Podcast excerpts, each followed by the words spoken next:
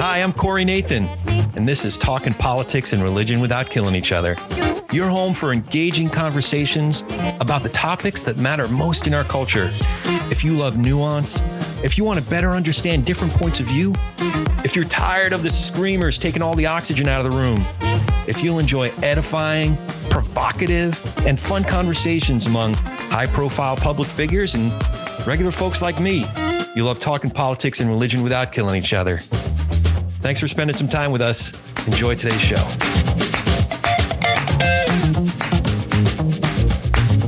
I'm Corey Nathan, your host, with co host and dear old dad, Ronnie Nathan. Hi, Pop. Hey, Hey. And we are talking politics and religion without killing each other. And if you like the show, please leave us a review, hopefully five stars with some comments on iTunes, Apple, or wherever you get your, your podcasts. It really does help us in the rankings and follow us on Facebook, Twitter, and LinkedIn and all over the interwebs. Today's guest is Rabbi Mark Blazer, rabbi at Temple Beth Ami, a regular contributor to the Signal of Santa Clarita Valley here in Southern California, as well as, and forgive me for not realizing this earlier, it looks like an expanded role with JLTV, Mark. yep. That's awesome. First of all, h- how are you? How's your family? How's everybody getting through it? We've been really, really lucky. Um, I think we're really, like a lot of people, trying to make the best out of a. Um, well, I don't think anybody could could have imagined that if they if you had been told what you'd be doing this time this year that you'd be uh, you'd be um, you wouldn't believe it. And so I, I think we're doing remarkably well actually as a as a family, as a community. Our our, our synagogue, our Temple Beth Ami community, is really able to um, has been able to navigate this. I think better than some religious communities because of this other aspect of my life that you were talking about, which is my um, added roles at, uh, at JLTV, primarily the Jewish Life Television Network, and primarily through our Jewish Life Foundation, which is our nonprofit arm, which helps create programs and and helps the um, the religious and spiritual and educational content for for the network, but also works on some other projects too, nonprofit projects, uh, partnerships. Uh, it was the organization uh, Jewish Life Foundation. The nonprofit was started a little over 20 years ago by my father Phil of blessed memory, and then in the last couple of years, uh, since I've gotten more involved, it has you know it, it's helped blend some of the other work that i do in the community in particular you know particularly in uh, santa clarita i've been able to leverage some of that to help our community. Because now in these last months being in a virtual space we get to create services and and bring in uh, voices and speakers and uh, events that we're able to bring to Santa Clarita, which is the far reaches as you know, of of of uh, Los Angeles County, Yeah. we're able to use some of that to get to to bring everything together. So we're actually doing really really well because of you know being able to use some of the the synergy as we call it, but really just sharing and and uh, building on the resources that we have. So yeah, we're we're looking forward to going back to to normal, whatever that means. But we're we're looking to hopefully use some of what we've learned and gained in the last few months and and use that for the future too. That like everything else, hopefully there's a there's a growth that we can take out of this. Yeah. You you mentioned your dad, Phil Blazer, who just passed away this August. My condolences. Thank Your you. dad was a big deal. Yeah, he was, and it's tough. It's a tough legacy to uphold because, again, I was always kind of hesitant to step foot in exactly the same places that he that he was in, um, especially in life. You know, he because he he was his whole life was the Jewish community. That's all he cared about and all he thought about, and he lived for the Jewish community. And he didn't do it for fame or for for financial success. He really did it because something inside of him called him to to just help the help the community. And and his role model was really Theodore Herzl, who came from even a more um, ambivalent and uh, assimilated family than he did. He came from a very American, uh, you know, grew up in the 50s, um, came very, you know, post-war situation. His his dad actually, my grandfather, who I was very close with, uh, came back from World War II in 1946, and my dad was was two years old. My dad was born when he was away. He didn't see his dad, and he he grew up in that post-war uh, society that that dealt with the Holocaust, that dealt with the world I grew up in. But yeah, a little little younger, but basically yes, it's the same. He had a very West Coast upbringing, and I think you had a, definitely a um, Brooklyn, a, definitely a more traditional or or uh, a very East Coast, uh, like you said, not even East Coast, Brooklyn upbringing, which was in it, uh, which, as we know, Bensonhurst is is true. if you want to drill down, yes, even more so Bensonhurst. But I, I, I, um, I when I look back at his life and and the things that he was able to do, you know, he he was able to to do what he did because of people who were the generation before, people like his father, or, or again the people in the Jewish community. My grandfather was involved with the Jewish community, but obviously there were people who helped Israel exist in the 1940s, uh, and and who literally fought for the Jewish state. Those, those were his heroes, and those were those were the people that he was picking up from, and. Um, our uncle Saul. Yeah, we in our first conversation, my dad and I talked about our my grandmother, Ronnie's Ronnie's mother, her her her uncles. Uncle. Yeah, uh, Uncle Saul in particular, who was very very active 25 years prior to the formation of Israel, in the um, in the movement that eventually led to the to the Jewish the, state. The reason they came to America at the moment they did is because Saul was about to be arrested by the Bolsheviks Zionist activities. So there you go. I have a question for you, Mark. At what point in your life did you know you were going to be a rabbi? And what brought you to that decision? So now that I've had 25 years to think about that question more deeply, or, uh, you know, I could have told you 25 years ago what it was, and it hasn't changed that much. But one of the things that I've I've thought about because people ask you that, you know, why did you choose this path? And how old were you when you made that decision? So the weird thing was was that when I was five or six, was when it literally when I start I started at, uh, at a Jewish day school that literally had just started. I was I was in the second class, first second class of of of this new Jewish day school. It's now called Heschel Day School, and it's a great community school in in the Valley, San Fernando Valley. But when I started in that school, and so I started in day school. My first ten years of education were in a community day school, not a not an Orthodox school by any stretch of the imagination. Very community, mostly Reform and conservative, and really unaffiliated families. From an early age, people would say, "Oh, you have to be a rabbi one day," and and I I really I thought it was strange because it wasn't what I wanted to do at all. Um, and I thought like being a rabbi meant I had to do this, I had to do that. Uh, my my image of what a rabbi was was was not something that I was interested in doing, and so um, and I and I had you know really great rabbinic role models, but I I didn't see them as people. I saw them as you know people who just you know must talk to God or something when they weren't talking to uh, to us and um, and I thought their lives must be pretty strange, and and I think actually for some of them they were, and even for at a Jewish day school, I was obsessed with Jewish stuff, and so I remember in my graduating, you know, in our uh, ninth grade, our graduating class, which was finishing middle school at the time, I remember, you know, they do like what if, you know, what if this happens to different people? And so the what if for Mark Blazer is what if Mark Blazer becomes the Pope?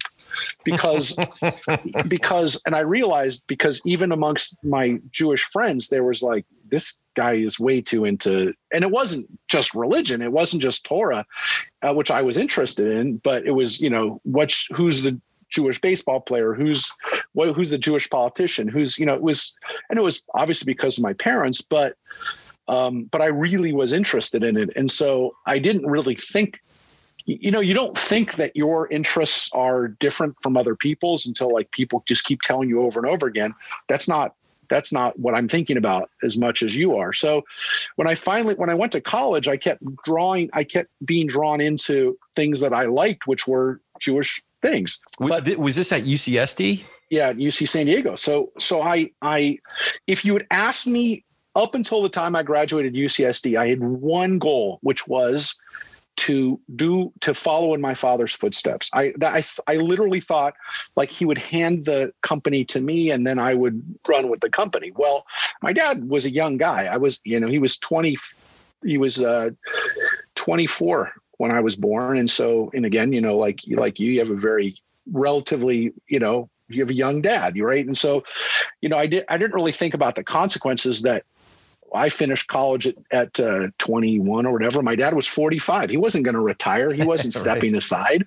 And uh, I worked for him for about a year after I graduated college. But I was like, I can't, we can't share the same exact space. And and what was interesting is when I was in college, I started studying uh, with Richard Friedman, who's the author of Who Wrote the Bible and is one of the premier Bible scholars in the country. And he really encouraged me to, to study uh, further and to, to study towards a PhD in, in biblical studies. And I and I actually enrolled in, in that uh, once I realized that I can't share the same space as my dad. So I actually moved back to San Diego about a year after I finished. I moved back and I'd already started dating Tracy, my wife, and I knew that I was going to marry her. And I said I said to myself, and as I was with Tracy, I said, you know, if this is the path I'm going to go down, a, path of academia, you know, it may mean that when I finish this program, which by the way was a seven year program, uh, after seven years, you know, we might travel. I might be going to Texas for a few years, and then maybe I'll get a job somewhere else. But the the chance of me being in, in UC San Diego as a professor is pretty small. And as a matter of fact, one of my professors is still a professor at UCSD. Wow. Friedman went on to be the head of the Judaic Studies department a few years ago at Georgia. But I'm like, no one's going to leave you know UCSD. Why, why, would anybody leave La Jolla? And so I, I, started studying. I also started my own Jewish radio program in San Diego uh, Sunday mornings, like my dad had in LA. It's called Sunday Brunch.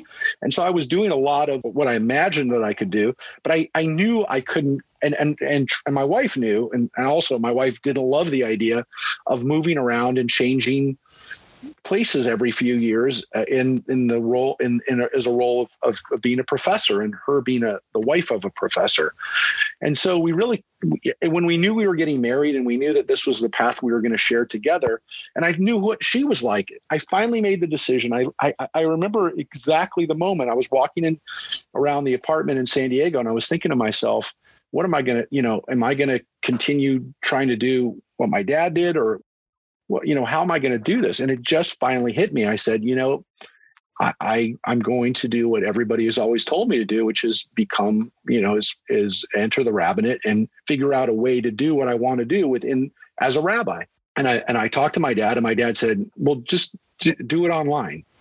Because my dad really didn't feel that degrees were where you studied and all that kind of. He didn't really like I said, uh, I said many times, he did not value education by itself. He, he values education, but in do with doing stuff too. So he said, you got to start working. You, if you want to be a rabbi, fine, but you got to, you got to start working in a congregation and uh, or start doing whatever you want to do. And I and I didn't think that I was going to be a congregational rabbi. I wanted to be a teacher. I wanted to be able to uh, to work with people of all ages. I didn't want to just work with college students. I love the idea of working with college students, but I did a little student teaching, and I and I saw that the the students, uh, you know, would come up to me after class and I was TAing for Friedman and for David Noel Freedman, the the uh, Anchor Bible editor. I was I was tutor, I was TAing for really great people. Even as an undergraduate, I was given the opportunity to do that. And I realized that the students would come up to me and ask me after class, is that going to be on the test? What's? And I realized I, that I don't, that I don't want to do. I don't want to teach people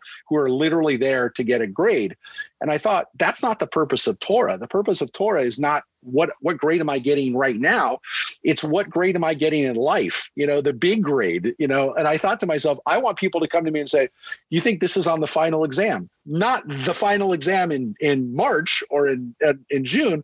Is this on the final exam that I get when I go to my next place, right? Yeah. That's the final exam I want to help people with. And so that's why I decided that um, that it's going to be the rabbinate and not and not as a as a professor. But, but I, again, I respect the the academics and and and my dad's goal of me getting out there and, and started start to, to work, I, I took to heart. And so I, I I looked at where I wanted to study. And most importantly, I knew that my wife would support me in this work in the sense that she would be a good she'd be a good A good uh. Rebbitzin. And I and she really, really is an amazing Rebbitzin. I could not do what I do. And I've said it many times, and I've said it in synagogue, and I've said it at high holidays, I've said it in front of everybody, and I'll say it here in front of everybody. I could not do what I do without my wife. It, impossible. We have to explain to Corey and the other Christians what a Rebbitzin is. Oh, come on, Pop. Give me a little bit of credit here. So a Rebbe, so yes, so a Rebbitzin is a very important position. It's the it's the rabbi's wife, and for centuries, the Rebbitzin has really, in some cases, been is as important, if not in some cases more important, is the glue to the community. Well, interestingly, when women became rabbis 30, 40 years ago, that role diminished in the sense that the expectation that a rabbi's wife had to do things that, that people started saying no because when rabbis' wives uh, became husbands, people didn't expect the rabbi's husband to work at the synagogue all the time and to be the sisterhood director and to get the oneg ready and everything else. So that diminished it in a, in a, in a good way. And I talked, and, and by the way, very importantly, one of the people that I talked to about becoming a rabbi was my own rabbi, Rabbi Rothblum from Adat Ari El in the Valley. And I said to him, you know, I'm really hesitant to do this because I don't know what it's going to mean to my family. It's not a fair thing to drag them into this. And at the time, it was just my fiance at the time, Tracy. And he said, you know, what changed for this, and I know because, you know, I know that family issue was, was an issue for him. He said, when women became rabbis, they demanded a separation between their family life and their and their work life. And so I I I took that to heart, and uh, and it made me feel more comfortable with my decision to to enter the rabbinate and uh, and I knew that that that being said, as much as she wouldn't be expected to do things, that she likes to do things, and and because she's so motivated to do it, that this would be a, a great thing for her and a great thing for us. The only question was, what would it mean to our yet uh, to exist children because that's not something that they get to take part in. That's not something that they get to have uh, any say over the decision. And they, it is a tremendous stress. And uh, the expectations for the children of clergy is a real issue, uh, and it's still an issue. So, as much as Rebbitzin, the Rebbitzin title and role has diminished, the the the, the stress on the kids has has changed, but it, it hasn't gone away. I'm, I'm, I'm guessing that you chose the path of the Reform rabbi as opposed to Orthodox because that's the that that was your family history, and I was interested in exploring some of the inevitable conflicts of being a rabbi in the Reform movement. Well, okay. So first of all, my family did not have tradition, uh, did not did not have a reform background. They were conservative for three or two or three generations, actually really involved with conservative synagogues in Minnesota, then here in Los Angeles. As my father's family moved here, my uh, mother's family lived in Minnesota, and then um, she also grew up and She actually grew up most of the time in Chicago, but her mother went to Rodfei Tzedek in in um, in the south side of Chicago every week for her whole life, uh, every Friday and Saturday. Very involved in the conservative movement. My grandparents were actually married at a conservative synagogue, actually Anshe Anshe Chesed in in New York. But uh, and then my other grandparents were were married at a conservative synagogue in the 19 20, uh, 1940s. So what's the difference between being conservative, reform, orthodox? What, what are the differences? Well, I would say that that for my family at least, and for for most American Jews, conservative Judaism was kind of a a soft landing place for people who were really Orthodox, who grew up Orthodox, but who didn't find the Orthodox lifestyle as easy to manage when they were in America, but they still didn't want to. And, and again, there was obviously other historic reasons for it, but that they they felt comfortable in kind of a in a space that was still very uh, respectful of tradition and and not looking to uh, assimilate as fast. Where there's a reform movement really was uh, and came out of the German Jewish community was really looking at philosophically trying to be as um, contemporary and as modern. Uh, the conservative movement has changed a lot over the years, and so has the reform movement. The movements have actually moved closer, and so to think about what's going to happen in the future, they probably will be unified, um, and maybe even faster than normal because of this COVID situation being a stressor on the institutions. Uh, they could wind up being there could be wind up being one movement. There's a couple stumbling blocks on that, but but the differences between them are minimal now. And um, and, and, my and my sense is that both movements are moving closer to orthodoxy or traditionalism than they were when I was a kid. They're, they are, though the conservative movement is never going to uh, move. I think the conservative movement has not moved closer to tradition than it was 50 years ago. Um, or maybe, maybe, maybe Reform movement certainly has. Reform, reform, movement definitely has. So you had the conservative movement used to kind of be the comfortable place between reform and, and, and orthodoxy. It's not. It's not so comfortable anymore because um, the differences, and it's not just cultural, but uh, not just religious and cultural. It's also political. Those issues are becoming more and more, uh, more and more defining and to some extent exclusive. But the, the differences between reform and conservative used to be used to be more of those political and social differences that reform synagogues tended to be older, uh, uh, Jewish communities, wealthier Jewish communities, uh, more established Jews, Jews who had been there for two or three more generations. And the conservative communities were more of the of what we call the greenhorns, the new people that came to the community uh, and still spoke Yiddish and still uh, had had uh, deeper ties to the old world um, those differences are gone now. I mean, most people don't even know that those used to exist in the reform and conservative movements. Today, the movements are separated. Uh, reform and conservative Judaism is separated by one issue, which is the issue of, inter, of interfaith marriage.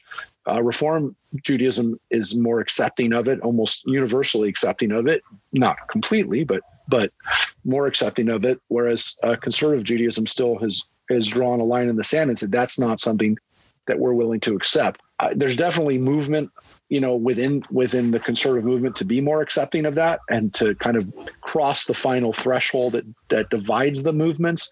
But I, i'm not sure. I don't i that that is still a very real difference in the sense so, that so so so this is something i struggle with personally that i assume a rabbi would struggle with even more I've become much more observant over the last 15 years to the point where I'm almost Orthodox.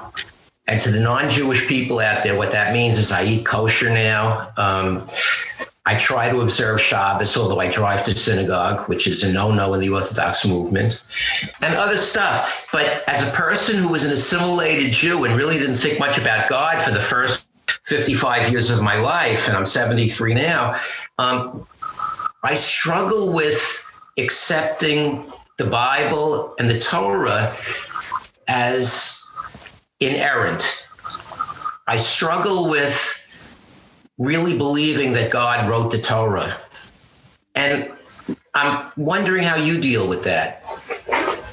So, um, well, but I want to, I just want to get to one other thing which touches on this. For me, I never thought of myself, I never thought of myself as a Reform rabbi. I'm not a member of the Reform rabbinic movement, so I don't speak on behalf of Reform Judaism. One of the biggest issues for me was I don't like movements. I don't like the the artificial separation of movements. I also, by the way, don't like political labels and and uh, I, I I move back and forth between political parties, which I know we can touch on later too. I don't like labels because to me, if you're going to label yourself something, then that's something that you're willing to defend that you're willing to uh, in some cases defend with your life. There are very few labels that i'll take on for myself. Uh, jewish is definitely one of them. Uh, being a father being um, being a Zionist, being a husband, being a Dodger fan, pretty pretty pretty much all my whole life. You know, not my whole. Literally, I don't remember a time not loving the Dodgers. I love the Vikings too.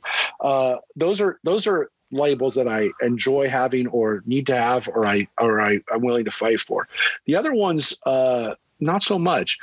One of the one of one of the great teachers of Judaism over the last 50 years is Yitz Greenberg, a modern Orthodox rabbi from New York, and and one of the guys who kind of pioneered inter-religious dialogue and and uh, and intra-religious dialogue as well. But he, he's the founder of the organization CLAL, the National Center of Jewish Leader, Learning Leadership.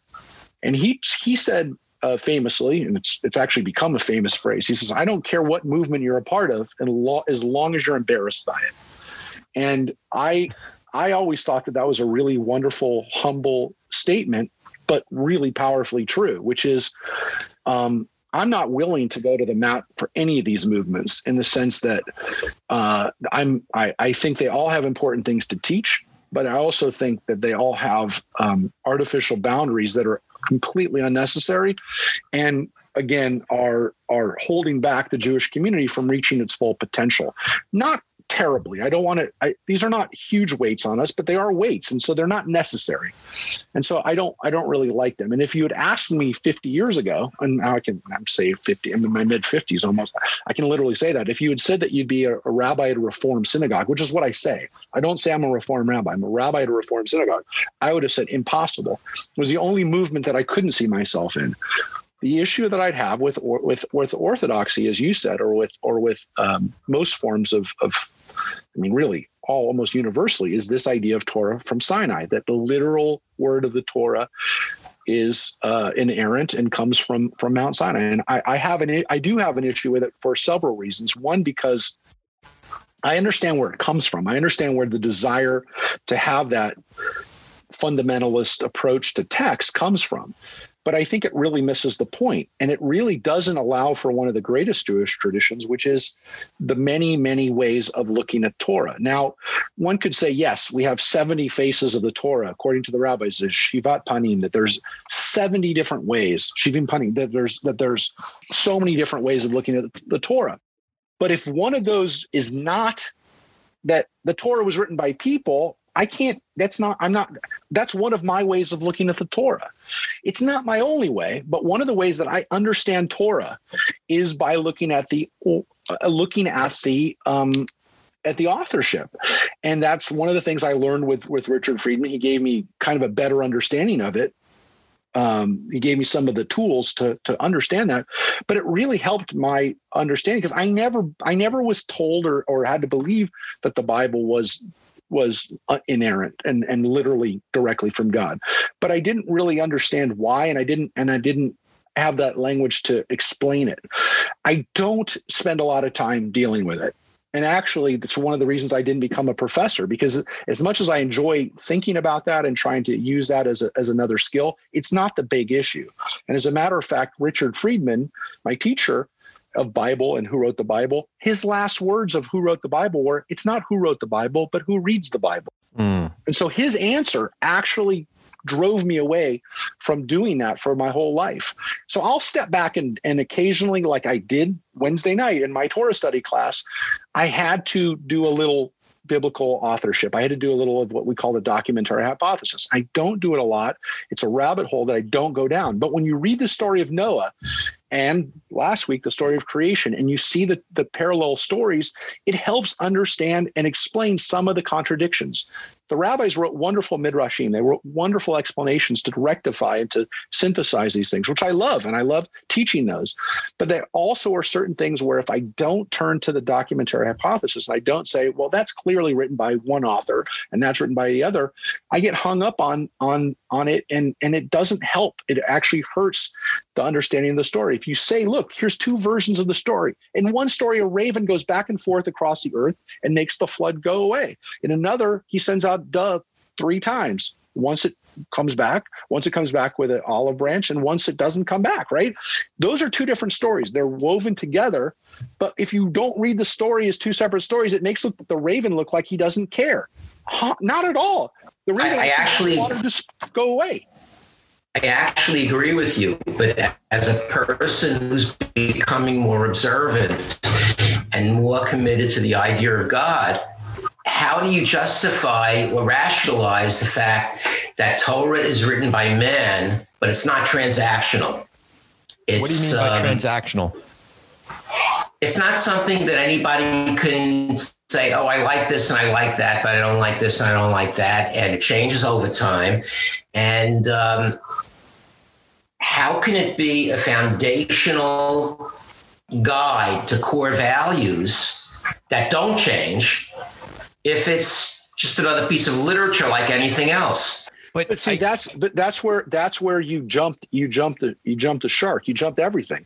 yeah, because it doesn't just go from the, the choice it's not it's not there's not two choices that's like saying if you don't if you don't like uh, ice cream then you don't like anything for dessert it, it, they're, they're not there's those are not those it's not a logical there's not a logical connection between that your point which is a which is an important point which is does the torah have authority if it's not the literal word of god? That's a question. Now that's a question that people have to come to terms with. That's the question I was really asking, but you said it better than I did. let me pipe in here because you've been asking this question now for 20 years and it's not as I, I don't think it's a sufficient question. So because if you're reading the song of solomon and you're saying it or, or um, Psalms. I think Torah is in a different situation than the Song of Solomon. Because Okay, the but- Song but- of but Solomon wait a second, we wait a second. recognize if you're reading leviticus versus the first 12 uh, you know versus genesis most of genesis those two books are doing deuteronomy deuteronomy is doing in certain chapters is doing something very different than than the uh, the origin stories you know Yeah. and and by the way once you get to sinai i've had this conversation with guys at uh, friends of mine at masters um, you know and a bunch of people I, I went to church with for a long time very fundamentalist Christians. yeah, I mean, to them, seven literal 24 hour days, you, you have to start and end there. And here's here's my here here's my caveat. Let's just concede for the sake of argument that there was, you know, one to two million people at the foot of Mount Sinai after you count up all the kids and the uh, Three million, but who's counting? Who's count what? 1.2 million? Three many? million. depends on it depends on what minute. But anyways, go on. Yes. Anyway, so let's just concede that there were a, f- a couple million people at the foot of Mount Sinai, and the voice of God boomed down. Everybody heard those first few words from the mouth of God. Literally, like this is literally just for the sake of argument, let's concede that this is, and God in the beginning, you know, uh, and the first day, right? I guarantee you, not a single one, if they were Jews, that is, um, not a single one of those Jewish people at the foot of Mount Sinai said, I wonder if he's talking about a literal 24 hour day. you know, if, if, if we're reading that story, the power of that origin story, and we're still sitting here two, two, three, how many thousands of years later talking about it's a literal 24 hour. Wait, you- You're missing the damn point. No, excuse me, not the damn, uh, the opposite of the damn. You're missing the point. That's it. That's not the point of the. There's a lot more to glean from that story than arguing about seven literal 24 hour. And by the way, he's the creator God. He created time. So if he wanted to create it with a snap of his fingers or her fingers or whatever, that's that's fine too. Or if he wanted to do it over millennia, that's fine too. He's God.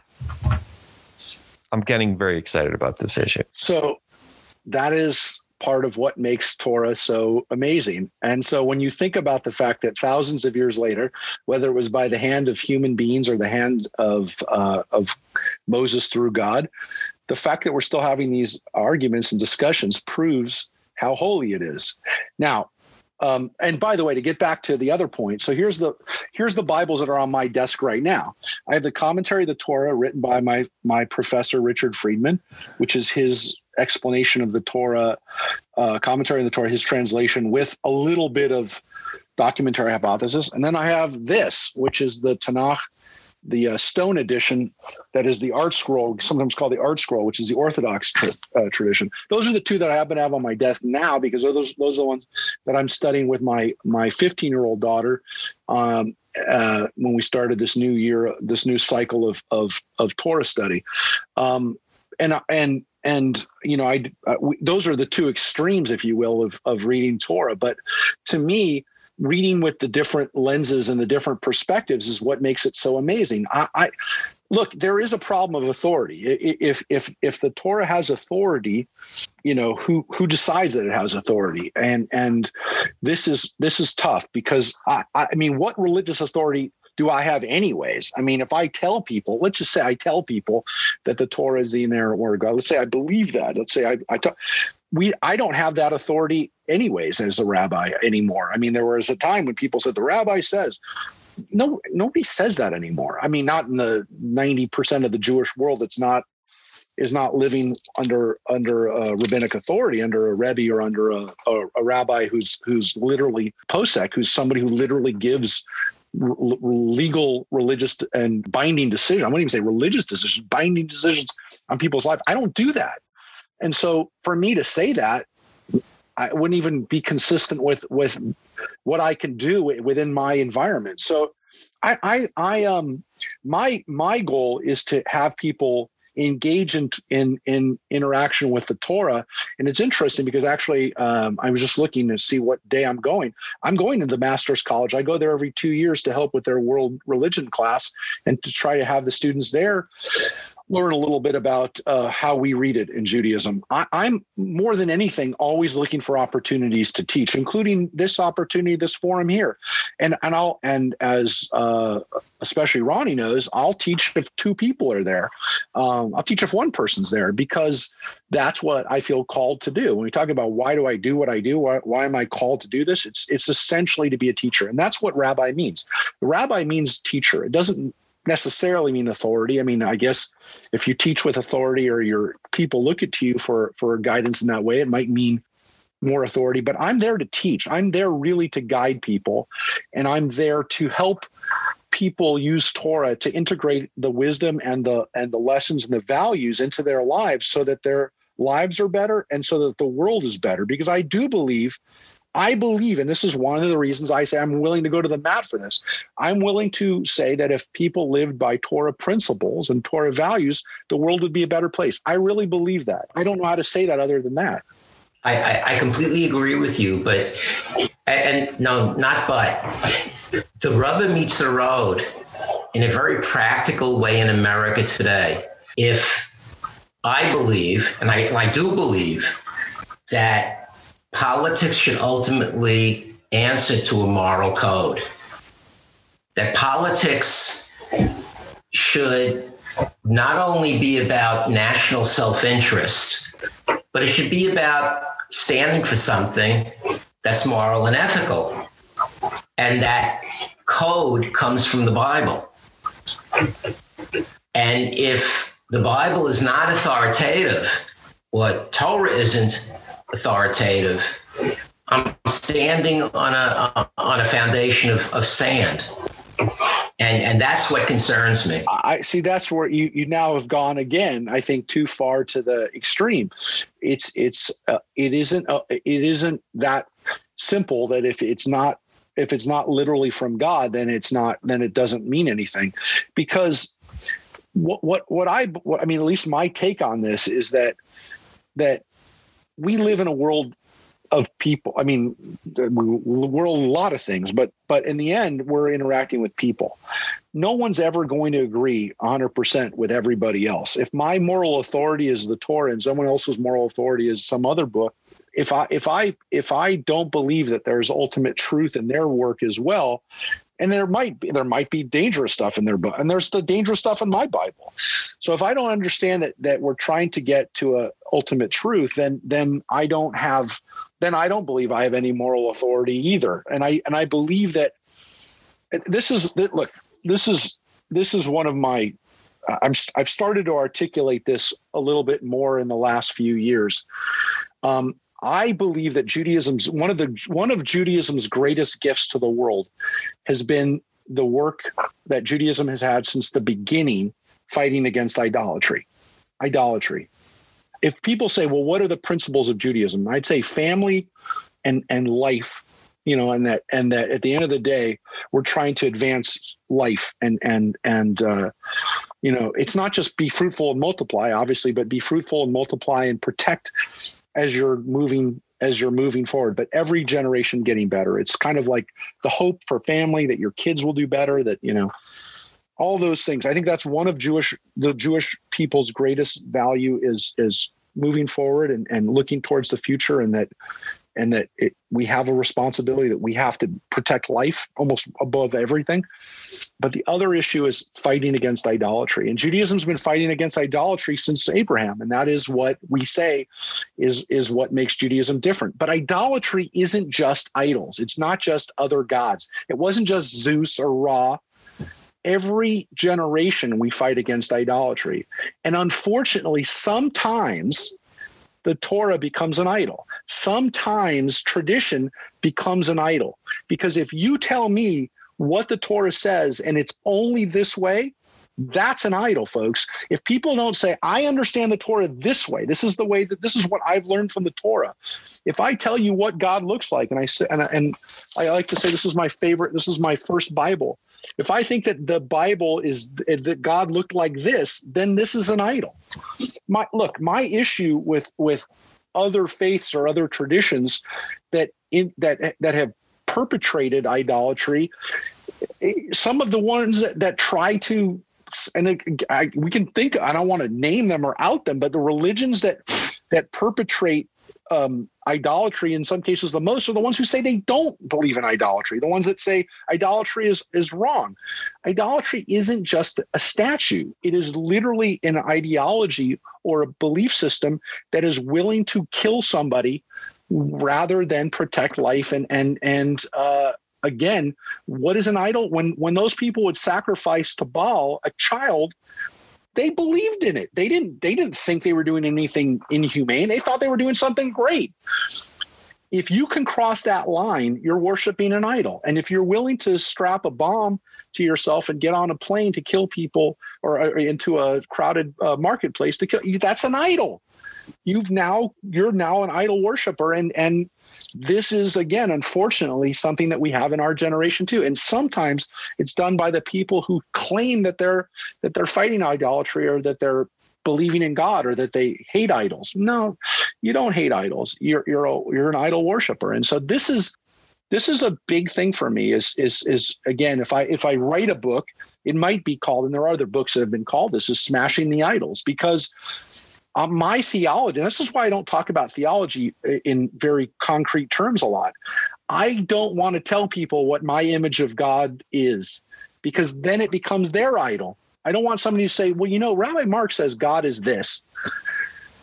Well, I'm now just giving you my idol. I've now created you. I've created an idol that you need to worship. I can tell you this is what I. This is how I approach God. This is how I. This is my philosophical underpinnings. And you know what? That's all I can tell you because otherwise I've just given you an idol. So, so now, now I'm gonna I'm gonna make the same mistake I made two other times, and go all the way off the deep end, and uh, conflate a lot of things.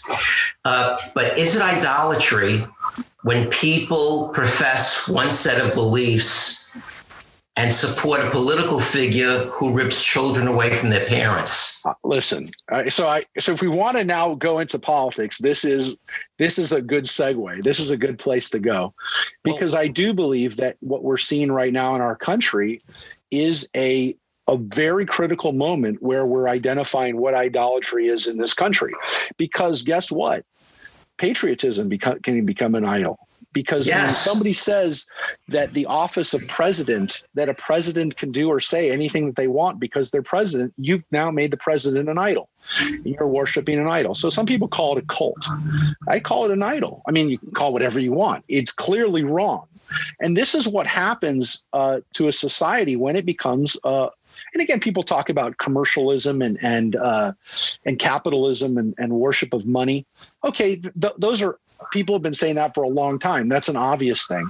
That's an easy thing to fall back into. What are we willing to sacrifice? If we're willing to sacrifice our family or our lives for money, but also it is it, it, it we've seen the the again what a cult of personality which become an idol and people are literally willing to sacrifice their their uh, their common sense they're willing to sacrifice other beliefs that are critical and core and and fundamental for for this idol and this is we've we've not seen this as critically as as we have in the last uh, in the last few years.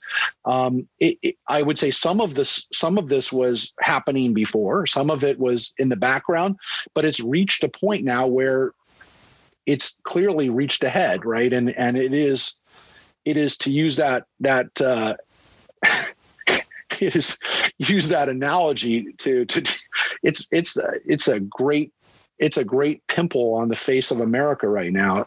And I, I hope it pops and is done because it is it has gotten the worst obviously everybody says it's it's it's about the way people talk to each other and everything else. That's another issue too. I mean it conflates and it goes into that.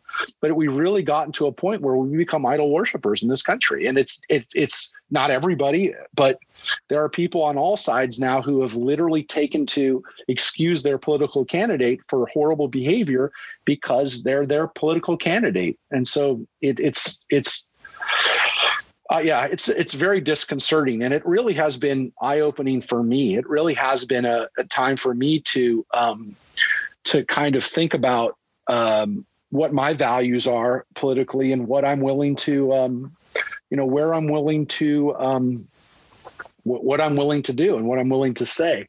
So I, sh- I, should point out that we're recording this on Friday, October 23rd, and this is probably being released on November 7th. So by the time this is released, there we might be living in a very different world. Um, but uh, let's hope so. so Trump is really interesting because, as extreme of a character as he is, he he's a reflection of our culture, a reflection of our collective, what what we collectively actually value.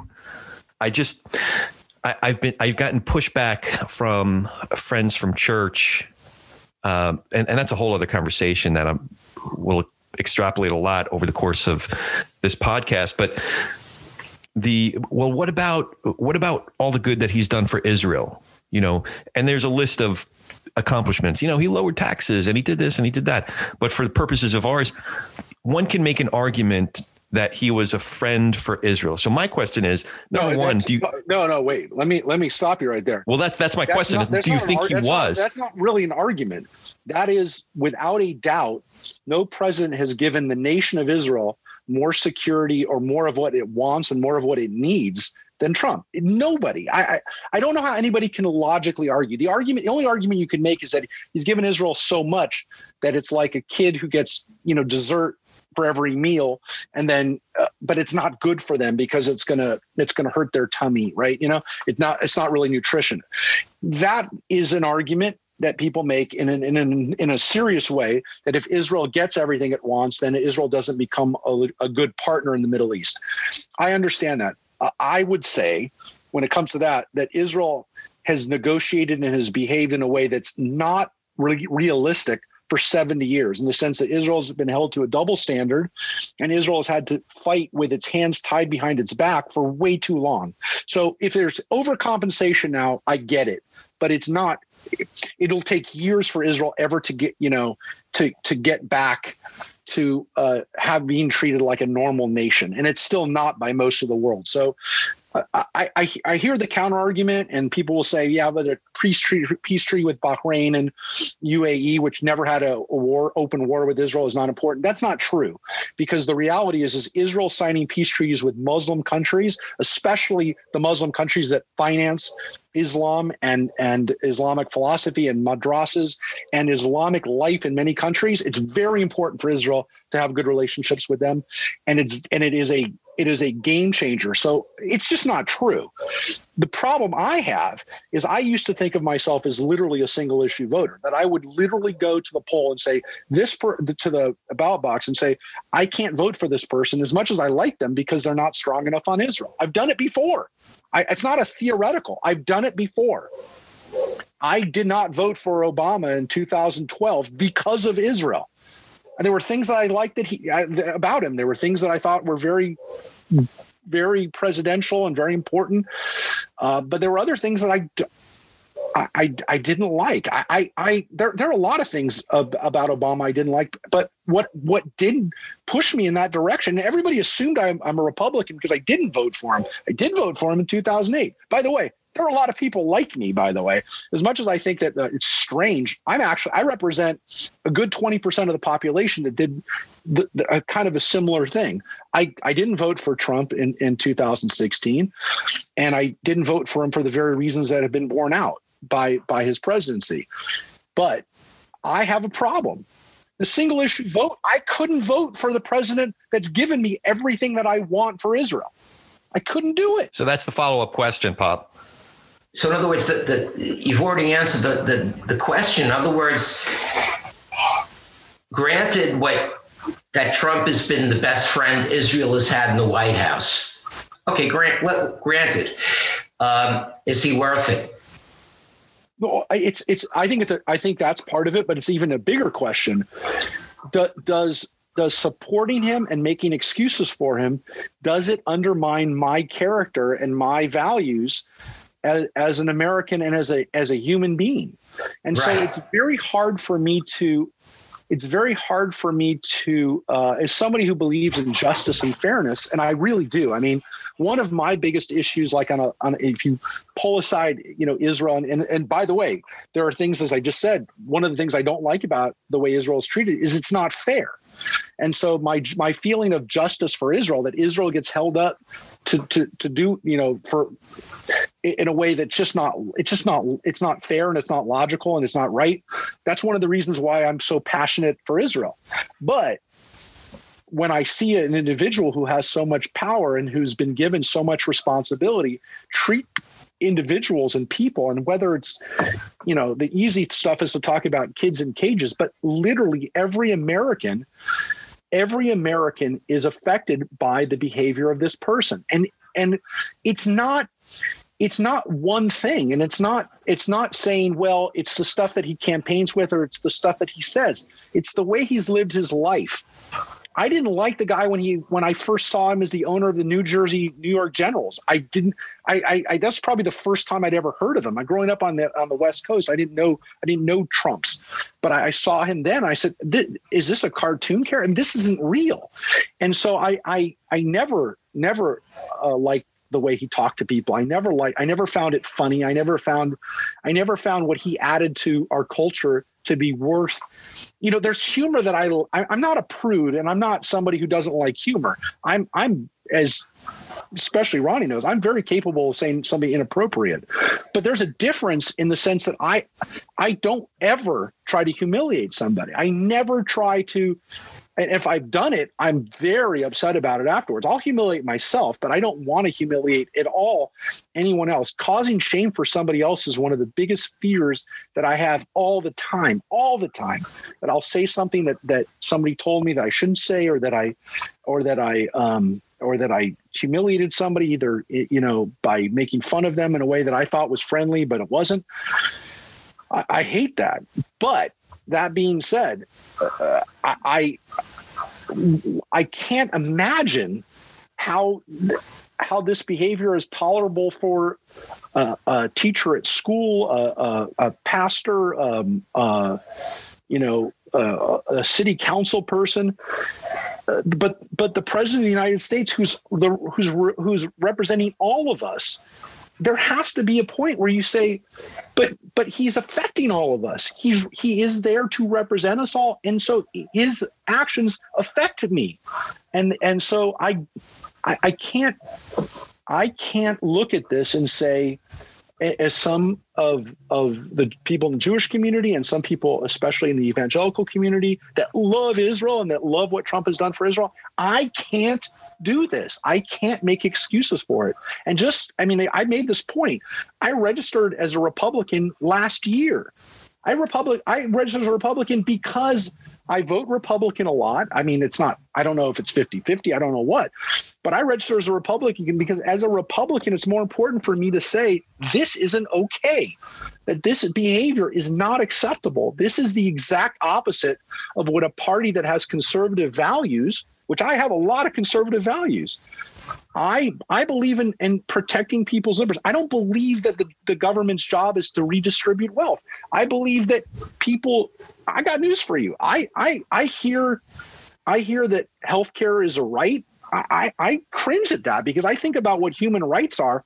I, I have a I have a very I have a very uh, sincere and and um, I have a very firm belief in human rights. I will fight to the death for someone's human rights. Honestly, it doesn't have to be a Jewish person or an American. I would, if somebody said someone's human rights are being violated in some other part of the world, I would go and fight for those. I wouldn't fight for your right to health care. I wouldn't will I wouldn't be willing my life to. Human rights to me are a serious, serious issue. So I cringe at that kind of stuff when I hear when I, when I heard Biden say that last night.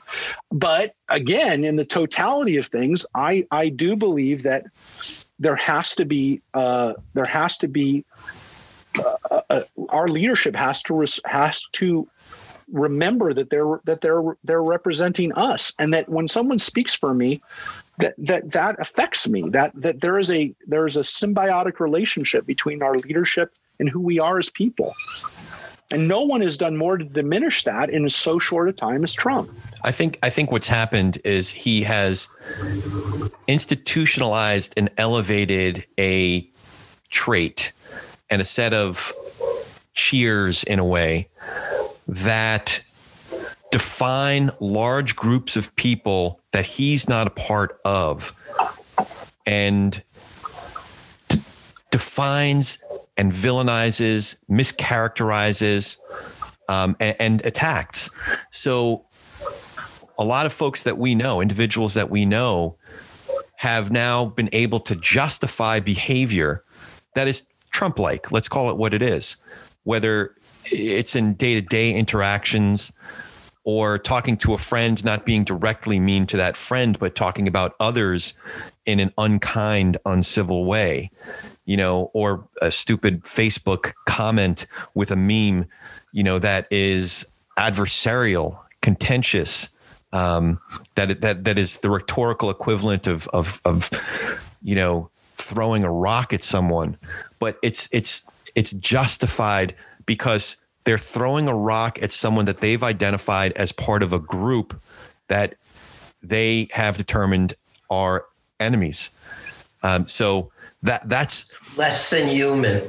Less than human. They've dehumanized that individual. Less than fully human. So they're fight. They're fighting the good fight, and I think they're cheering Trump on because he's fighting that fight, um, and and that makes it easier to be dismissive of all of the other shenanigans. Well, I, I, hope I hope you're right, and I hope I, I hope people identify that, and I hope that the the the that when we when this is aired, people will say that that it was repudiated, you know, and I hope that people say that. I hope that there's enough people that come out and say, look, I liked his policies, I like this, but I I hope there's a lot of those swing voters who say I couldn't vote for him because of the way he treats people. I hope that that's what happens. So this is the possibility that we have of people saying this this kind of stuff doesn't work you know, it really has to be repudiated and it has to be repudiated in, in, its totality. The problem is, is does it get repudiated and say the last four years we have to reset? And I obviously, when it comes to those things that I think were important, especially, you know, what, you know, when it comes to Israel, I hope it doesn't get reset. My hope, and when we talk about, you know, like what I hope will happen for the future, where we are a year from now or two years from now, I hope that that Trump has swung the pendulum back so much towards uh, a pro-Israel um, uh, feeling in the in the uh, State Department and, and in our leadership. That, and I hope we don't have just a full pendulum swing back the other way. I hope that he's moved the dial, if you will, so rather than a pendulum swinging back, that he's moved the dial further to Israel's side, so that Israel doesn't have to fight its way back, even within the United States, because it did happen. And I again, I was I I do feel I was right in in in not voting for Obama in in, in 2012 because he by the time he left he had really pulled the plug on on um, on Israel's uh, standing and ability to count on on the United States to back it up in uh, the United Nations and in world forums and uh, in its negotiations. It did not put Israel in a good situation. And it's not that Israel, you know, needs help all the time from the United States. But the problem is, is that the vast majority of the world, and hopefully now there's those countries like UAE and Bahrain who aren't going to just snap back And and, Sudan. Sudan. Every time something comes up for Israel on, in the United Nations, there always were going to be 70, 80 countries that would vote against Israel. And that's that's I mean that's not that's not right. That's not just. And and Obama did not uh, he did, didn't not, I mean it got to the point where he literally said we're, we're not going to we're not going to have Israel's back anymore. So that was that was a low point in in Israel relations uh, that about 20 years. It was about a 20 year low point uh, with Obama when he finally went out. And again, people say, well, this the military spending, Israel still got the uh, the military uh, aid from from the United States. That's all true, but there's also an issue of where Israel is in, in its standing in the world, and quite frankly, with peace. Because if people on the right and left really want uh, Israel to be strong. They want Israel to have peace with its neighbors. You have to. You can't say, well, Israel can just be strong militarily and it'll be okay, because eventually there will be a war that Israel can't win for whatever reason. There will. You can't rely on on always winning a war. You have to have normal relations with your with your neighbors, and that situation is better today than it was four years ago. It's undeniable, and we hope it continues to move that way. And it's not just I, I Israel, agree. I, it's not just Israel with peace treaty. I agree with you, Mark. Um, but I don't want to relitigate Obama. Just the one point I'll make is I wish Romney had won only because then we wouldn't have Trump. but that that that but that's another story. One of your strengths, because um, I know you as a rabbi. I attend Temple Beth Ami when we're in California on Friday nights. I go to your classes, and I consider you one of my friends. One of your strengths is that until today, and I've known you for I don't know close to 15 years now, maybe maybe 12 years. I had no idea what your political affiliation was, or whether you support Trump, didn't support Trump, if you're Republican. I had no idea. So that's a strength in a religious leader. But I also see it. I, I, I also see it as a failure in the sense that if values, Torah-based values, are so crucial, um, and you see the impact of a person like Trump on the culture and morality of our nation the way you do, how could you not make your feelings clear from the pulpit? Well, that's why I did. That's why I finally did. I the the, it, the this era, um, and I and, you know I listen. I've been I've I've made it, and again, I've made it my goal to make sure that people of all political parties and affiliations, and as you know, in our classes, very very very very diverse group. It's one of the few groups of of people coming together in our country, honestly, where where it's a it's maybe sometimes a 50-50 split, and I have to I have to be. Uh, careful about about saying things that that offend people. But I'll tell you, I've made it pretty clear that I I find this guy's behavior offensive.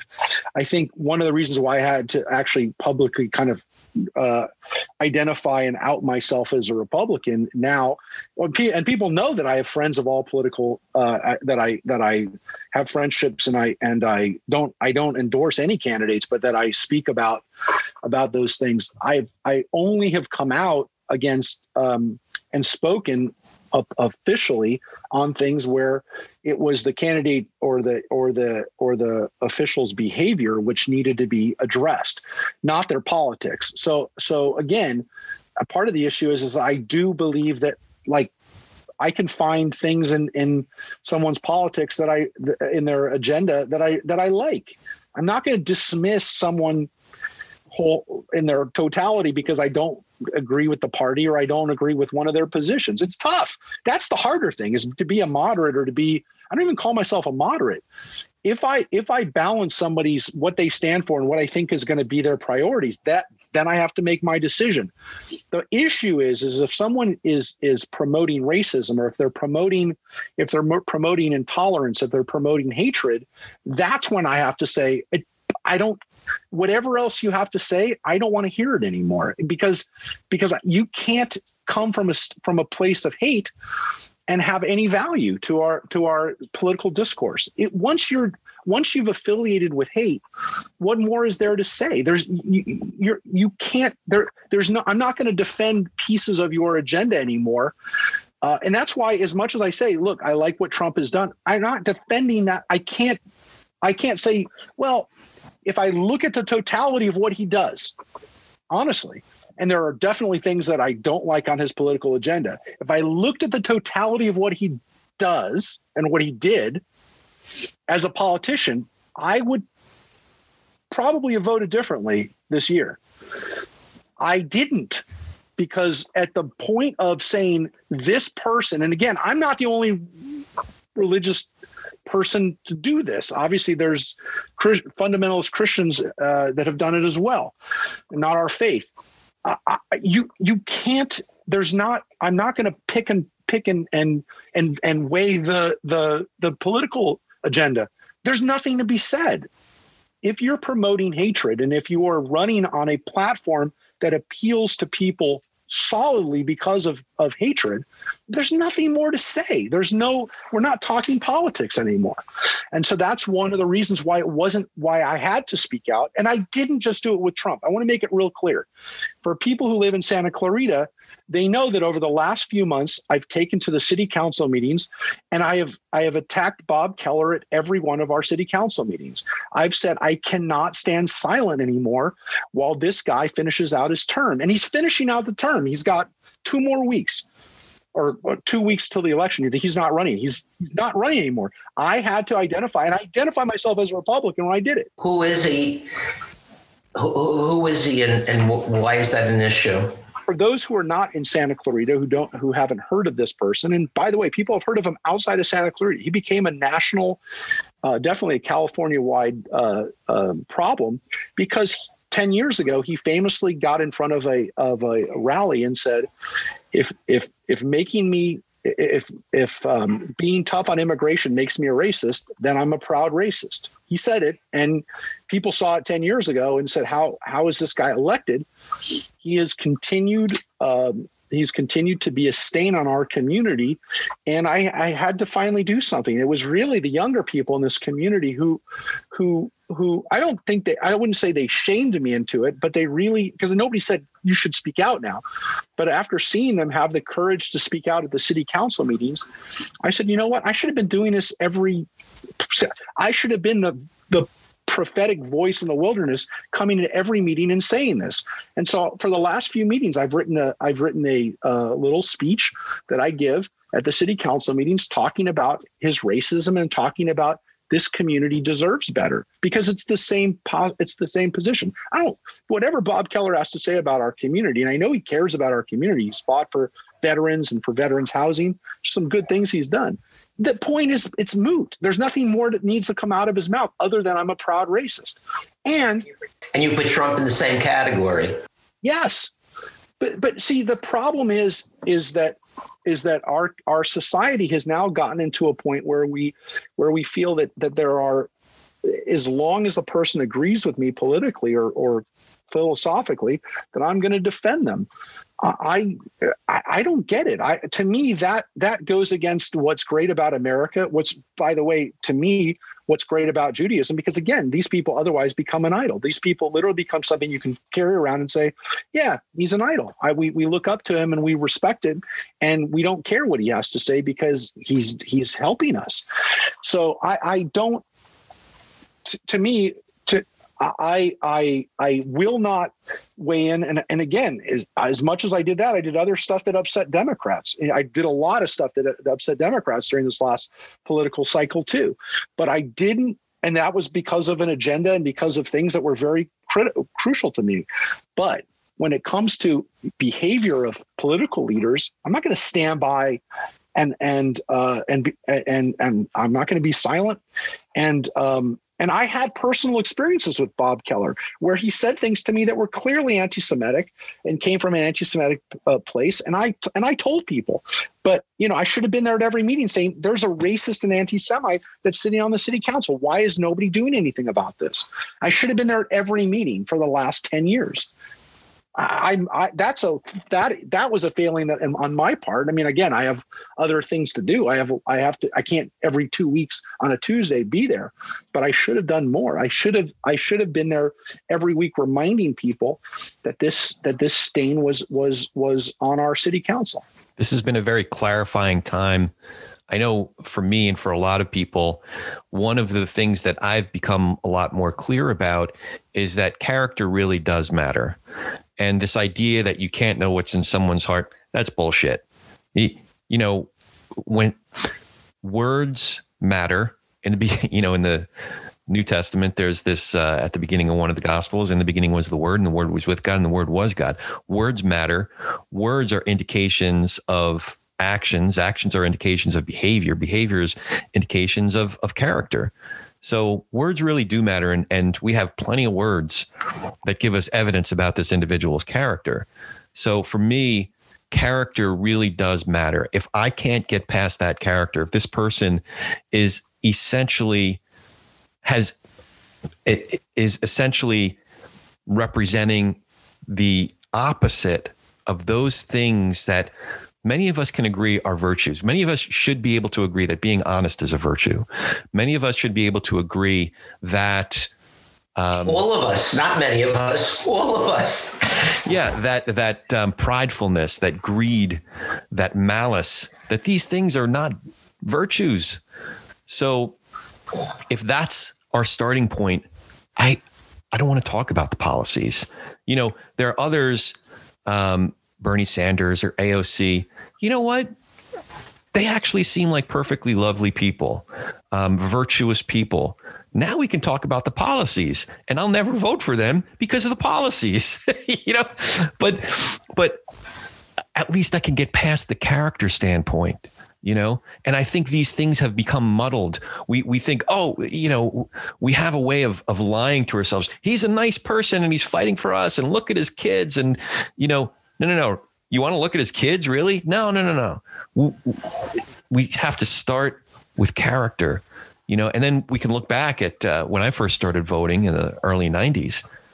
And, you know, I might have voted differently for different people along the way if I had that clarity, you know? So, yeah, if I, if I can't get past character, I don't care how many roads you built. Um, no, you, how, no, what your tax policy it's, is. It's a very important point. And actually, and again, to to take the you know to make sure that everybody gets embarrassed and humiliated. I mean, honestly, the the uh, the president who did more to to take down the the character and the and the behavior of a president was was was Bill Clinton. I mean, yeah. we didn't get to Donald Trump from from square one again, everybody can talk about the behavior of presidents behind closed doors. Everybody knows the stories of Lyndon Johnson and and John Kennedy and and and I mean we, we know I mean horrible stories about again uh, even even Dwight Eisenhower had skeletons in his closet. The reality though was is that people didn't it wasn't acceptable for people to to uh, celebrate that and to talk about it and to make excuses for it. Right. People had some sense of of, you know what? Maybe if somebody's personal behavior isn't great, let's not celebrate it. Let's not talk about it. Let's not joke about it. And and again, unfortunately, Clinton did more to to kind of bring that down than any other president, and it continues. And it's if we don't if we don't if we don't come to uh, um, an understanding that that character has to be part of that of, of our leaders and what we expect from our leaders, and especially the president, who is essentially the ultimate leader. This is the person that we say, this is our best. This is we you know, even if we can't all agree on it, through the process of primaries and through the process of of serving for many years, hopefully, that somebody has proven their their character. And again, unfortunately, now there's so many ways for the for their flaws to be exposed. But you know, for for I mean, that's the problem is that is that you know we we number one expect them to to have these flaws, and on the other hand, we expect somebody to that, it should be outed, and, and in the end, you know, our excuses that well, it doesn't really matter. It seems it seems to me that the very qualities that make somebody a successful politician argues against being a moral, ethical person. Oh, you know, stop. so no, Come no, on. let me finish. Um, no, I, I believe that. Um, that said, to flaunt immoral behavior in an arrogant way has an impact on the culture at large. Mm, right. You know, um, so since you brought up Clinton, I'm sorry I voted for Clinton. I should have voted for Dole. You know, at this point in my life, I would have voted. I couldn't bring myself to vote for Bill Clinton. But that's because I become religious, which brings us back to where we started. What gives me the confidence to overlook policy and to hold character up as the first criteria um, is the fact that I'm a religious person, that I take this stuff seriously, and that I do think that the Torah is authoritative. Maybe not inerrant, but authoritative. But also because on any individual policy, I can't say that I'm an expert in Israel Bahrain relations. I can't say that. And by the way, my cousins who served in the military in Israel never said we're really worried about Bahrain. You made a mention of it before, Mark.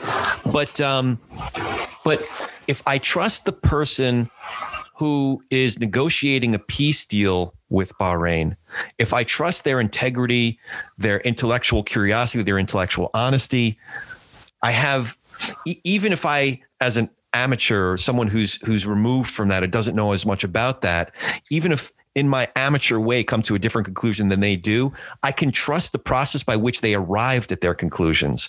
It's like Obama you know, he he did he had a lot of policies that from far removed and as uh, you know, I usually just knew a little bit of the surface of the issue. Sometimes I came to a different conclusion than he did, but based on his public virtues, I trusted. Okay, I can live with that. I don't think he, you know, I don't think he's doing something malicious and evil to try to undermine the entire system even though he had a higher set of taxes or something. Yeah, uh, I'm not being very specific, but you you understand what I mean. You're, so you're right. Now, now I will tell you something that I thought about. I actually spoke about it at High Holidays, and I didn't develop it, but it's definitely something that I thought about. Israel has a very interesting situation uh, politically. They have a prime minister who's the person in charge of the government, Rosh HaMemshalah. He's the head of the government, and they have a president, and the president is elected for is uh, chosen by the Knesset. So the 120 members of the Knesset vote on who will be the um, on the president, and the president serves a seven-year term, and he's he's essentially ceremonial. He goes to the funerals and and weddings of other nations, and his main role is to be a unifier. And the reason why I talked about it at the high holidays is the president, like the king. Yeah, the current president of Israel, except he's elected and he's a, usually a former politician. So Reuven Rivlin, who is the current president of Israel, got on the networks of Israel two days before Rosh Hashanah on Wednesday night and said, I apologize to you on behalf of our government. We failed you. Why? Because Israel went through a second lockdown that week and said, We didn't do our job. You look to us for protection, you look to us for guidance, and we failed you. We couldn't protect you. And so we let you down. Now, and I said this, I said this because uh, uh, I always like to share apologies. I said, That apology what if somebody in America, what if one of what if our president, what if our one of our American leaders got up in front of the country and said that to us? It's not. We know that's not going to happen. We know that's not going to happen now, but because we have the ultimate un, unapologetic person who takes pride in not apologizing. But if we had, and that's again another horrible character flaw, this is his inability to, to apologize. But if we had a, a leader of our country who could do that, and somebody we could expect the best from. You know, I, I, almost think that in the United States today, because of what the the what you, both of you have said, that we almost need that as a role. We almost need to elect somebody who can have the job of doing nothing but unifying us, while the other person takes care of the day to day roles. Now, can we get that in one person? Maybe. I mean, I think people are hoping that Biden will have that as being a, you know, one of the things he's campaigning on and I think it's smart is I can be a unifier that I want to bring everybody together. You know, that was his one of his good moments last night was saying, you know, on inauguration day, I want to tell people, look, I, am representing you, and I want you to, I want you to be able to be proud of. You know, he said the right thing there, which was, I want to represent everybody, and and I think enough people believe that. I think that's probably why, if he wins, it'll be because of that, the feeling that people have in this country. A lot of people, a lot of people who are moderates, a lot of people who can go back and forth. And like I said, I like to call myself a moderate, but somebody who can vote either way that they will say, look, I, we need to have that now. We can't have somebody that further, you know, causes dissension and and works towards our our lesser our lesser uh you know, our, our lesser angels, if you will.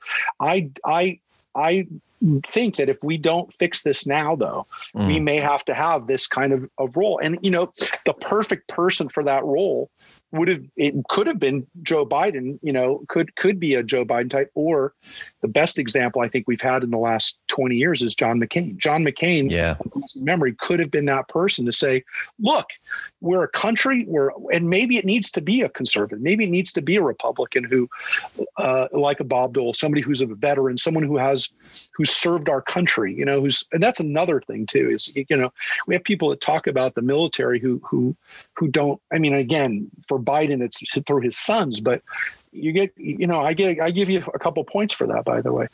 But to have people who served our country uh, and have risked their lives for our country who get up and say, I'm this is what I believe our country needs when when we go to war or when we're attacked to have those kind of uh, those moments and again that's what the that's the moment that George that George W. Bush became president and, and, and was able to win another election was the way he behaved after 9 11. Everybody knows that's not a secret. We need to have people that has to be part of the presidency. And if it's not part of the presidency, I honestly believe we need to figure out a way to do that. And again, maybe it's unofficial. Maybe it's we do a we do a YouTube uh, a vote a YouGov poll or whatever, and everybody votes for who's going to be our who's going to be our whatever you want to call them, the unifier. But we need that so badly in this country. We need to have somebody that we can look at. We can look at to for wisdom. Probably probably again, this is the other issue. You know, people say, well, we have two seventy plus year 75 year old people running against each other. But you need to have that kind of wisdom. You need to have that kind of experience. And and um, and and and people have to have that faith in you that you've seen enough that you've proved yourself enough gosh, I, I, think we need that in this country. I mean, I don't know if it has to be official or whether we can find that on our president. In that in that case, by the way, I vote for Colin Powell. another example, Condoleezza Rice, and and Rivlin was was from the was from, but Shimon Peres was president of Israel, and he was on the left. I, I, do think that, that interestingly, I think people look to to the right side for that a little bit more because that tends to be the right the the the strength of the right, which is uh, what you know conservative values. We look for loyalty. We look you know we look for uh, this idea of tradition, this idea of of again. Um, you know what we see are the are the conservative values that that again progressive values tend to be again let's get young ideas let's get new ideas let's get you know let's get uh, new thought innovation that maybe again that role that we need to have it needs to have some sagacity and some and some uh, experience. And maybe you almost need to have somebody who's 60 65 plus to have that role. I don't know that i uh, and again I, we don't have that role for a president. We do say a person's got to be 35 but you know maybe maybe it maybe maybe that's you know and again i think obama had a lot of, of a lot of of, of uh, you know he was definitely stoic and he was and he was he had, a, he had a great deal of poise. But you know one of my issues with him was that he did not have the experience. He did not have mm. he didn't he hadn't put in his time. And and I, I i believe in experience. I believe in wisdom. I, look if ronnie says something I believe it because he's he's put in his time. He's put in his time as a father, as a grandfather, as a teacher, as an administrator, as a educator, as a as as a as a guidance guy, as a, somebody who's helped people. so, that's that has value to me. Thank you for that, Mark. I wholeheartedly agree with you. I, I wish you agreed with him when you were 20. I don't know if we can do that at the national level, but I do know that there's a lot of good that we can do on the personal level and at the local level. So, on that note, I want folks to be aware of Temple Beth Ami, uh, your your congregation, and it's in Temple Santa Beth, Clarita. In Santa Clarita, it's templebethami.org. Uh, Ami is A M I, right? Yeah, okay. he's my my people. Temple. Uh, the house of my people. The house of my people. I also want folks to know about JewishLifeFoundation.org. You want to say a little bit about that, Mark? Yeah, so so JLF, the Jewish Life Foundation, which uh, which is now my become a big part of my life. When my father passed away, and even as he was sick, he was uh, sick with Parkinson's over the last two years. He had a very difficult uh, fight against that, and uh, and uh, his uh, his fight against Lewy body dementia and, and and Parkinson's was was heroic, but but very very tough to watch. So over the last few years, I took I, have taken over a, a, larger role in in the network in JLTV. Excuse me, in the work that JLTV does. Uh, JLTV is the only national Jewish uh, commercial television channel channel in the world. You can watch it on jltv.org. But the Jewish Life Foundation raises money to finance the productions of of JLTV, especially the the services. We did a, a wonderful high holiday. I mean, I now I sound like somebody else talking about how wonderful and beautiful it was, but we really did a great high holiday service on a national level. Uh, we actually did our one of our first pandemic time things. We did a Seder, which was really great. You can still see it on YouTube. Uh, our jail now is our is our YouTube channel. We did a great Seder with celebrities and uh, political leaders and different people sharing Passover uh, prayers and and readings. We had Mayim Bialik uh, from Big Bang and and uh, lots of TV stuff. She did the four questions. Uh, it was a really cool Passover thing. We're going to do something big for Hanukkah, so keep your eyes open for our Hanukkah production. Um, we got some, and we've been we've been promoting and and kind of keeping people uh, strong with really really wonderful Jewish music and and and Jewish spirituality uh, through the airwaves. And so the Jewish Life Foundation is committed to that. We also have some partnerships that we're working on with with uh, organizations across across uh, movements and, and across uh, the Jewish community, the Jewish world. Where we did a wonderful unity concert for the Abayudaya, which is the newest um, the newest Jewish community in Uganda of, of Jews who uh, people who've embraced Judaism in, in Uganda. So the Abayudaya uh, concert we broadcast uh, over the summer, and um, and we're again we're just looking at, at trying to bring Jewish life to um, and Jewish values to to the world through through the through the channel. And I have to tell you that the, the majority of those who watch and who tune in on a regular basis by far are Christians. And again, a lot of them are, are members of the evangelical community. A lot of them are people who have a deep connection to Israel and to Judaism through that. But the amazing thing is they're not just it's not just Israel programming that is that is uh, what people are watching. They're watching Shabbat services. They're watching high holiday services, and a lot of those people are not from a Jewish background. So it's it's it's the first time I think in human history that we actually are broadcasting or, or not. I mean, no, we're broadcasting it, but we're putting out Jewish spirituality, Jewish content, and the majority of those that are that are consuming it, that are part of it, are are are, are Christians. In this case, again, people who are uh, who are uh, who can say Gentile, the Gentile community. It's probably the first time in two thousand years that we have situations where the people that are coming in are like that, and and it did happen, by the way. Uh, 2,000 years ago, there were a lot of people, we called them God-fearers, that were coming to synagogues, that were attaching themselves to the Jewish community. And, and we may see something that we haven't seen for 2,000 years, a lot of people that are attaching themselves to, to, uh, to that. And we, we were working hard. We're working hard to make that happen. And again, you don't have to be Jewish. You don't have to be Jewish. As the it's quality the production. I, I, can tell you from personal experience, um, if you go to the uh, Temple Beth Ami uh, Facebook page and access the uh, Shabbat service on a Friday night, it doesn't matter what religion you are. It doesn't matter whether you believe in God or don't believe in God.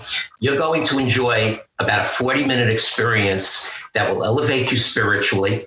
And that's done in a completely beautiful, professional, artistic way. And um, Mark deserves a lot of credit for doing that. Yeah, it's you. quality, quality production, great music, really, really well done. And by the uh, way, I have to thank and give credit to those in the uh, church uh, Christian church communities who pioneered a lot of that really great uh, production values and and uh, style. We've borrowed we've borrowed very greatly from our Christian friends. Uh, again, it's all Jewish content. You know, it's Jewish prayers and stuff, but the mode and the and the technical skill that they brought that they brought to uh, media, we're, we were learning back so if, if if Christianity is the child of Judaism, we're learning from our kids. Good stuff. Well, speaking of Shabbos, uh, we have to get my it's my dad's on the East Coast. We got to get him off to Shabbos services, and um, I just really appreciate you doing this, Mark. We'll have to have you back sometime real soon. Thank you. And so I can't wish good Shabbos to people except for except for Ronnie. I'm going to wish good Shabbos and to Corey. I wish you a good Shabbos, Shabbat Shalom. But whenever you watch this, or wherever you listen to this, or wherever you see this and hear it, uh, we just hope that you're you're as I've been signing off that you're staying safe, stay healthy, and stay positive in the good kind of positive, the the positive way that you're staying off the uh, staying out of the doctor's office and out of the hospital. So everybody, uh, again, I'm grateful for the time that we spent together. And Mark, I'll see you in about three and a half weeks, and then you'll have to uh, deal with me for another uh, seven months. we're, we're, we we don't like it when when the when you return back to your native habitat. When the swallows return to Capistrano and the native when my lawn needs mowing, the, the natives, natives return to Santa Clarita. They are really a light to us. So, thank you. Good stuff. Thanks again, Mark. Thanks, thanks, Pop thank you for joining us today. If you appreciate what you've heard here, please go to iTunes or anywhere you get your podcasts, give us a five star rating, and leave a review. That really helps move us up the chart so others can find out what we're up to here. For Ronnie Nathan, I'm Corey Nathan, and we've been talking politics and religion without killing each other. We'll be back in a few days to do our little part in Tikkun Olam.